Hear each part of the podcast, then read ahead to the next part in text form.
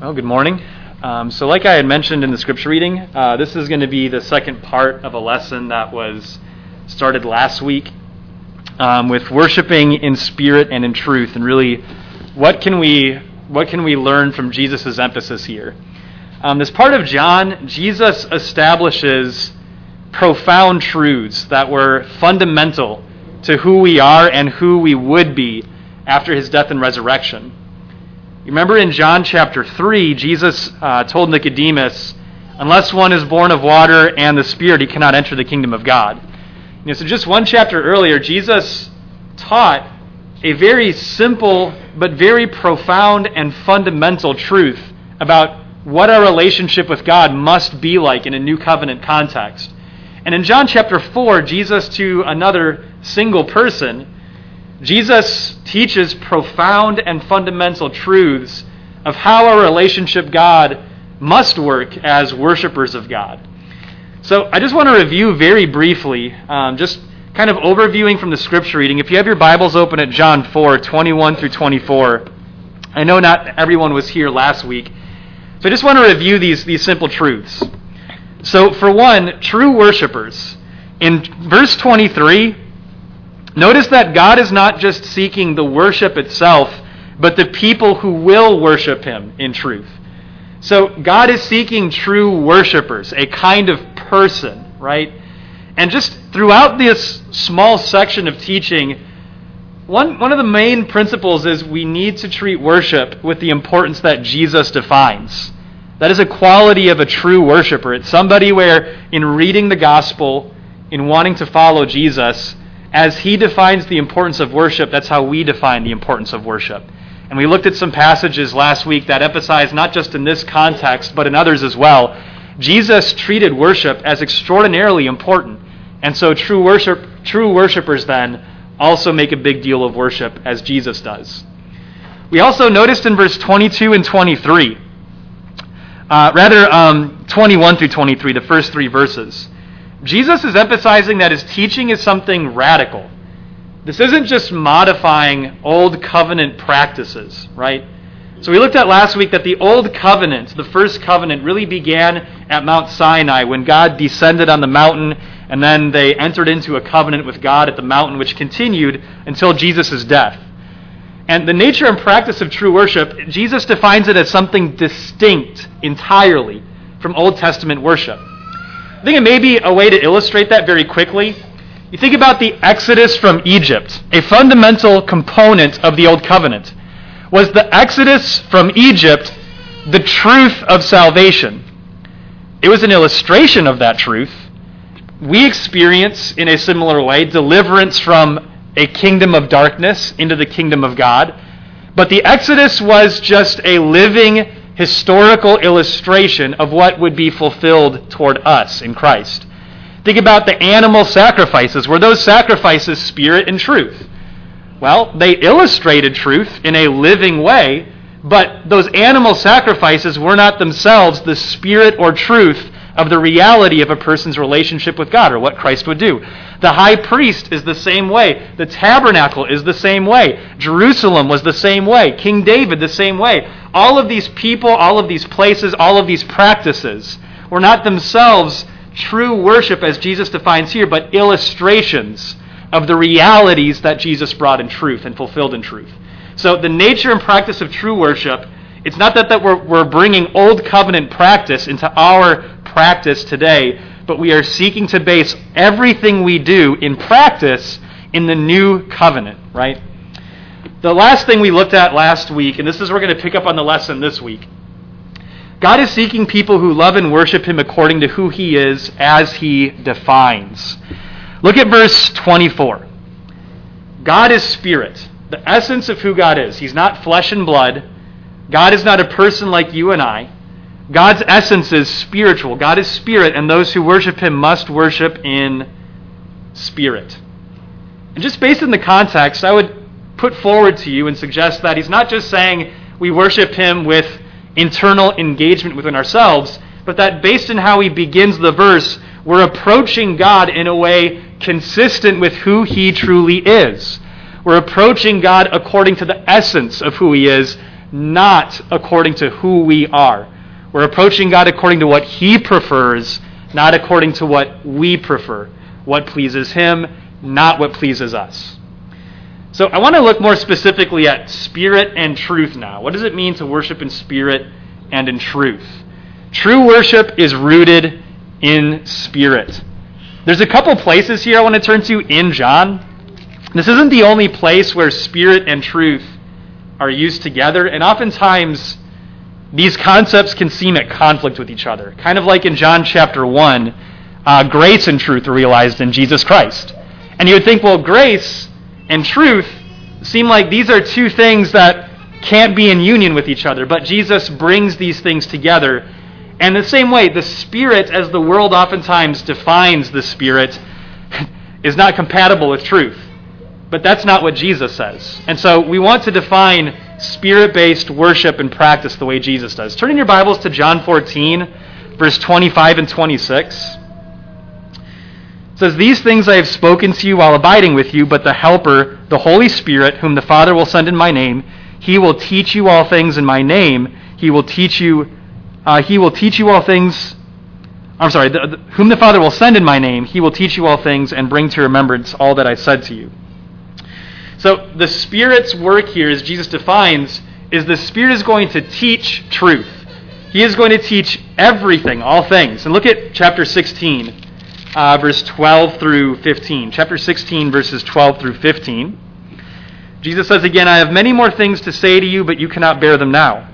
But while when he, the Spirit of truth, comes, he will guide you into all truth, for he will not speak on his own initiative, but whatever he hears, he will speak and he will disclose to you what is to come. He will glorify me, for he will take of mine and will disclose it to you.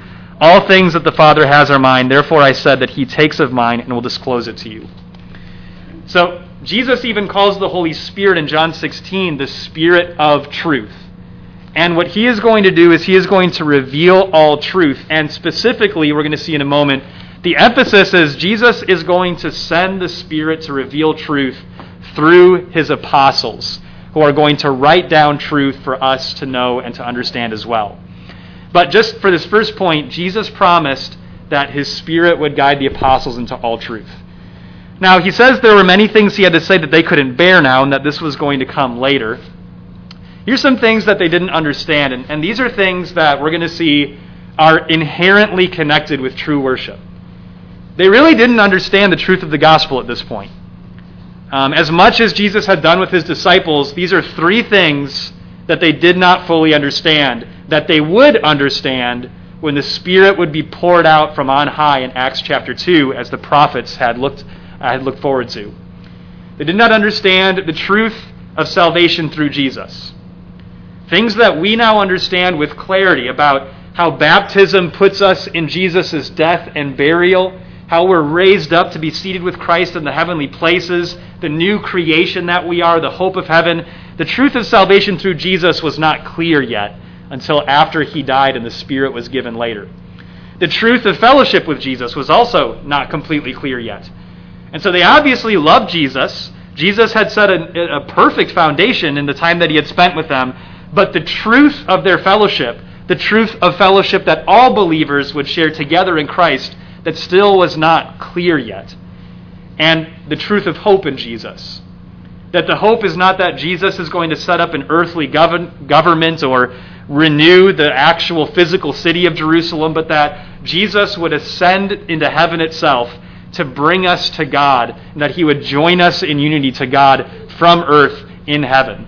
And so none of these things were, were fully clear yet, and the Spirit would, would reveal these things. So look at Ephesians chapter 3 now verses 1 through 5. Ephesians chapter 3, 1 through 5. We've talked a little bit about Ephesians chapters 1 through 3 um, as we've looked at our series this year on walking worthy of our calling. I just want to put into your mind that these three things that motivate true worship are the three things that Paul the Apostle is emphasizing in these first three chapters. Paul in Ephesians chapter 1 through 3 is revealing the truth of salvation in Jesus. He's revealing the truth of our fellowship with Jesus and salvation, and he's revealing the truth of our hope in Jesus. Those are the three things that he is giving complete clarity on in these chapters. Now look at verses 1 through 5. For this reason, I, Paul, the prisoner of Christ Jesus, for the sake of you Gentiles, if indeed you have heard of the stewardship of God's grace, which was given to me for you, that by revelation there was made known to me the mystery, as I wrote before in brief. By referring to this, when you read, you can understand my insight into the mystery of Christ, which in other generations was not made known to the sons of men, as it has now been revealed. Notice this to his holy apostles and prophets in the Spirit.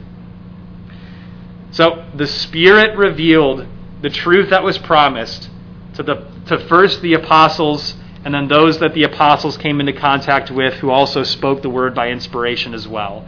So that promise that Jesus gave in John chapter 14 and John chapter 16 was fulfilled in the first century through the apostles and the prophets who spoke by direct revelation. And so we have confidence that when we read the New Testament scriptures, these are words that are scripture, inspired and breathed out by God Himself, given through the Spirit to men who wrote these things down as God's word for us. So, true worship is rooted in seeing and understanding God's method of delivering these truths for us to follow. So, I just want to emphasize again for the next point true worship is rooted in these three truths the truth of our salvation through Jesus, the truth of our fellowship with Jesus, and the truth of hope in Jesus. First point of application I want to make is what this conveys about the nature of true worship. True worship in a new covenant context is not just an act that we perform. It's not just a ritual obligation that we do sometimes. True worship is an extension of who a true worshiper is. When we sing these songs about being strong in the Lord, or about waiting until the storm passes by and holding on to the hope and protection God is providing, these are meant to be truths we are singing that are an extension of what we understand about our perpetual, consistent relationship with God. We're not just singing these songs or praying in a moment separate from our ongoing relationship with God. As true as our salvation is, as true as our fellowship is, and as true as our hope is in Jesus, as constant as those truths are, so the mind that engages in true worship is constant as well. So when we understand and we believe these things that God has done and given us, it motivates true worship. And I want to illustrate this in what might seem like an unusual place. Turn to Psalm 78. Um, I really tried hard. I was telling Eva this in the car this morning. I really tried hard to not use this scripture for this lesson. This made sense to me from the get go. This is a, a passage that, to me, proves these points clearly. Um, but it can seem very disassociated from these points, but I think as, as we read it, it'll seem clear how associated it is. For one, this is a psalm, this is a historical psalm. The psalmist is reciting the history of Israel. And psalms were written not just for purposes of prayer, but for worship. And I think the reason why this psalm is written is for this very point that we're looking at this morning that true worship is rooted in faith. So, Psalm 78, 34 through 42, we'll look more at this after the reading. When he killed them, then they sought him and returned and searched diligently for God. And they remembered that God was their rock and the Most High God their Redeemer. But they deceived him with their mouth and lied to him with their tongue. For their heart was not steadfast toward him, nor, nor were they faithful to his covenant. But he, being compassionate, forgave their iniquity and did not destroy them. And often he restrained his anger and did not arouse all his wrath. Thus he remembered that they were but flesh, a wind that passes and does not return. How often they rebelled against him in the wilderness and grieved him in the desert. Again and again they tempted God and pained the Holy One of Israel. They did not remember his power, the day when he redeemed them from the adversary. So, just picking up from the last uh, point of application from worship being rooted in the Spirit. For Israel, everything they did with God was an act, it was an event. They were delivered from Egypt. When the event was over, they forgot about it. They were at Mount Sinai. As soon as they leave the mountain, they forgot about it.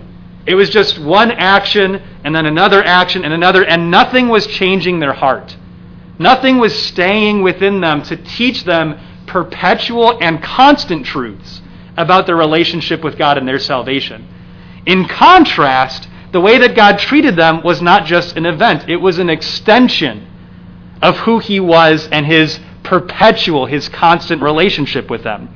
You see that in verse 38 and 39. That God honoring His people was not just an event on its own merit, it was an extension of His love and commitment for His people. So, uh, verse 40 and 40 through 42. When Israel was in the wilderness, they forgot fundamentally the truth of their redemption from Egypt. Look at the language in verse 42. They did not remember his power, the day when he redeemed them from, their, from the adversary. So much of the New Testament is emphasizing fundamental truths of our salvation and constantly looking back to give greater clarity. Where has God taken us from? What was our condition when we were lost in sin? What does that say about the love of God for us, that He would remember us in that condition and come to find us and deliver us? Because Israel forgot that truth, as a consequence, everything else was forgotten. You know why in the world so many congregations compromise their congregational worship? It's because they don't understand salvation fundamentally. It's because they forget the truths that are most fundamental in our relationship with God. If we can understand not just the teaching truths, the doctrinal truths of salvation, but the depth of meaning behind those things, it equips us to remember the realities of who God is, right? So the first thing is forgetting the truth of our redemption causes us then to compromise other truths beyond that. They forgot the truth of their fellowship with God and their hope in Him. God was actively leading them to the promised land. Everything that they wanted was where they were going. And they didn't value their fellowship that they had proactively within the desert itself. They really did have everything they needed, and even the things that were being withheld from them were to teach them greater truth about their greater relationship with God. And so when they didn't have the food or the water that they wanted when they wanted it, God was not just pointlessly withholding things, He was trying to teach them about the truth of their salvation, the truth of their fellowship with Him, and the truth of the hope that they had in Him, right? And so, because they forgot their redemption, they forgot these other truths as well. And so they pained and dishonored God. But here is an important contrast. Verse 39. They forgot, but God didn't. Notice in verse 39, He remembered their nature. We concluded the last lesson with God is spirit, right? And those who worship Him fundamentally worship in spirit. Worship is based in who God is. So God remembered their nature, that they were but flesh, and so God controlled his passions. God's anger and wrath, God is passionate about his justice. Justice, in a sense, demanded the death of those who were rebelling against him, and yet God, because of his covenant, because God remembered where they had come from, God had remembered the words that were communicated to those people, because he was being true to himself and true to who they were, and because he was being true to the hope he had given them, he, com- he compromised, in a sense. He controlled his justice and his wrath to show them mercy, right? So here's the point true worship involves self control. If God has such self control in his commitment toward us, it is only fair, isn't it, that when we approach God, that we would show him that same honor? If God honors us and puts us in such a high position unduly when we're unworthy, how much more if God is worthy? That we have self control when we approach Him. Again, true worship is rooted in faith. That we're depending on God's word as truth. We're depending on God's promises. We are depending on who God is. And we're not wanting to rely on ourselves in worship. We don't want to mix our wisdom with God's. We want God to lead our worship. We want His words to be the foundation of everything that we do. We want to have self control because the psalmist who wrote this was reciting things to encourage this same self control that God is worthy, and he did not want to make the same mistake as those who forgot how worthy God, God was, clearly through the things that he had done for them. Um, last point of the lesson true worship is rooted in truth. And this is what really brings everything together. You know, the things that God has done, His, His Spirit being given, salvation being brought into its fullest reality, and our fellowship and our hope in Christ, these things inspire eagerness they inspire joy and passion in worshiping God. They encourage us to exalt God with our inner being. But what is truth? Look at John chapter 18. This is an important question that I think Pilate asked. But the irony is, he asked this question when Jesus had actually already answered it. Um, so, John 18, verse 36 through 38. John chapter 18 uh, 36 through 38. So this is when Jesus is on trial. He's, he's talking with Pilate, who is the governor, who has the authority to condemn Jesus to crucifixion. This is one of the last conversations Jesus has with him. Verse 36. My kingdom is not of this world. If my kingdom were of this world, then my servants would be fighting, so that I would not be handed over to the Jews. But as it is, my kingdom is not of this realm. Therefore Pilate said to him, So are you a king? Jesus answered, You say correctly that I am a king. For this I have been born, and for this I have come into the world, to testify to the truth. Everyone who is of the truth hears my voice. Pilate said to him, What is truth? Stop there. So the irony is, again, Pilate said, Well, what is truth? And Jesus is saying, This is truth. The truth is that he is the king. The truth is that he is the king above every king. He is the authority above every authority. The truth is his kingdom is not of this world. And the truth is that he has citizens who are members of that kingdom who listen to his voice, and what they do is they love and revere his authority as a king. You know, sometimes when we study biblical authority, it can be treated kind of like this law keeping, empty concept, and it's not. God's authority, the authority of Jesus, is a concept we love to study. We love considering Jesus enthroned and are submitting ourselves to him. We love thinking about scenes like in Revelation when surrounding the throne are angels proclaiming the worthiness of God. We love thinking about the 24 elders surrounding the throne who, with crowns on their heads, cast them down before the throne and bow with their heads in reverence, again, proclaiming the worthiness of God. We love the living reality of Jesus' authority. We love being careful with his authority. So, a few principles in this. Remember Matthew 28 18. Jesus says, after his resurrection, he's about to give his disciples the gospel call to go and preach. But he starts by saying, All authority has been given to me in heaven and on earth. All authority. So the question is well, how do we treat Jesus in a way that reflects his authority. Because what Jesus told Pilate is he is a king, and he does have a kingdom, but it's only those of the truth who hear his voice, those who recognize who he truly is and want to submit everything to his rule. A couple of strange illustrations. These lessons, I know, have had some illustrations that you may not think of right away, but I think these two passages, I think, illustrate this so beautifully. Turn to Genesis chapter 41. Um, in Genesis 41, Joseph is being exalted as an authority. And Joseph, in so many ways, is, again, a living reflection of Christ, a living illustration of who Jesus is. Um, Genesis 41. Um, you might notice above verse 38 a heading. My Bible says Joseph is made a ruler of Egypt, just like a inserted heading. Um, but after Joseph interprets Pharaoh's dreams about the years of famine and abundance that are coming, in verse uh, 40, we'll go back to verse 40, Pharaoh tells Joseph, You shall be over my house, and according to your command, all my people shall do homage. Only in the throne I will be greater than you. Pharaoh said to Joseph, See, I have set you over all the land of Egypt. Then Pharaoh took off his signet ring from his hand and put it on Joseph's hand and clothed him in garments of fine linen and put the gold necklace around his neck. He had him ride in his second chariot, and they proclaimed before him, Bow the knee.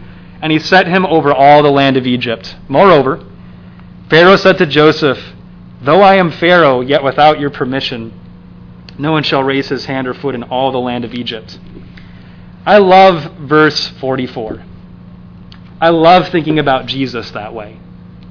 You know, here's Joseph, the savior of Egypt and his brethren.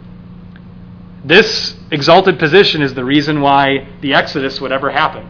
Because God brought a great deliverance, not just from Egypt, not just in Egypt, for Egypt, but for Joseph's brothers, his father. Um, but how is Joseph's authority to be treated? As a savior of the land, as somebody who is wise in a way that was incomparable, um, somebody who is second in command to the king of Egypt? Without your permission, no one shall raise his hand or foot in all the land of Egypt. What if we thought about Jesus' authority in that way? That what I want is permission. I don't want to raise my hand unless Jesus gives me permission. I don't want to speak or eat food unless Jesus gives me permission. And we have so much freedom, so much grace, so much mercy, we can easily take for granted who Jesus is as a king, and we begin to treat him only as a friend and not as a king. We have so much freedom where we can eat whatever we want. We can eat when we want. There's no unclean food. We can eat bacon. We can eat from cows and whatever. We have total freedom. We can use our, our time in all sorts of different ways. We can work at all sorts of different jobs. But it's because Jesus has given us permission. So when we're dealing with worship, how can we have this attitude? Where I want to look in my Bible and what I want is I want to make sure we have permission for everything we do. And if you're ever visiting with a church or you're looking for a church or whatever, they should always be open to the question where do you get your permission to do this? And we ought to invite those questions here. We do the Lord's Supper every first day of the week. Where do we get permission for that? We sing songs without guitars and pianos and whatever. Where do we get the permission to do things that way? You know, we teach lessons from God's Word. It's, everything should be based in permission we know we have from the King. That is how we treat Jesus as a king. Ecclesiastes 8, verse 4, for the sake of time, I just put that on the board. Since the word of the king is authoritative, who will say to him, What are you doing? You know, the reality of spirit and truth is it defies natural expectation, right? And that is one of the clearest things that's conveyed in the gospel is Jesus was constantly fighting to help people understand the kingdom is not what naturally makes sense. The truths of the kingdom are not truths that you would naturally expect. Jesus is not the king you would naturally expect him to be. So, since the word of the king, though, is authoritative, when Jesus speaks, that's it. When a king speaks, it's over. And if we're citizens of his kingdom, and if we hear his voice, then it's not, it's not even within the realm of questioning. If Jesus definitively says, do it this way, then if I understand who he is, it's not, well, why, why are we going to do it that way? I don't like doing it that way. I wish we would do it another way. You may wish for that, but Jesus is the king, and I'm not. Because the truth is, as Jesus was testifying to it, is not just that he is a king as a fact. What does the cross convey about the wisdom of the king in contrast to mine? What does the cross convey about when I try to step into the realm of taking authority away from Jesus? The results are catastrophic. So if I learn from the cross the kind of king that he is, with humility, I just want his word to be the authority, the absolute end of every single question of permission. So we should want permission, but we should be satisfied with the answers, even when it may not fit our preferences. Remember from the first lesson, we talked about how um, the Pharisees had a lot of practices that seemed to make sense. They had all of these additions that Jesus called vain worship. Uh, they're just doctrines of men. And, and, those things had all sorts of appeals naturally, and, and they made sense naturally. Um, but our responsibility is just to be satisfied with the word of the king. Acts 2:42 and this will be the concluding passage of the lesson. You know, so Jesus being king, how he became king, what that means about us and where we are, all of these things are all in Acts chapter 2. And the point of these lessons is really to springboard us into continuing to study more specifically these things. So we're going to continue to look at the organization of the church, defining the church. We're going to continue to look at the work of the church and what does the church have the authority to do together.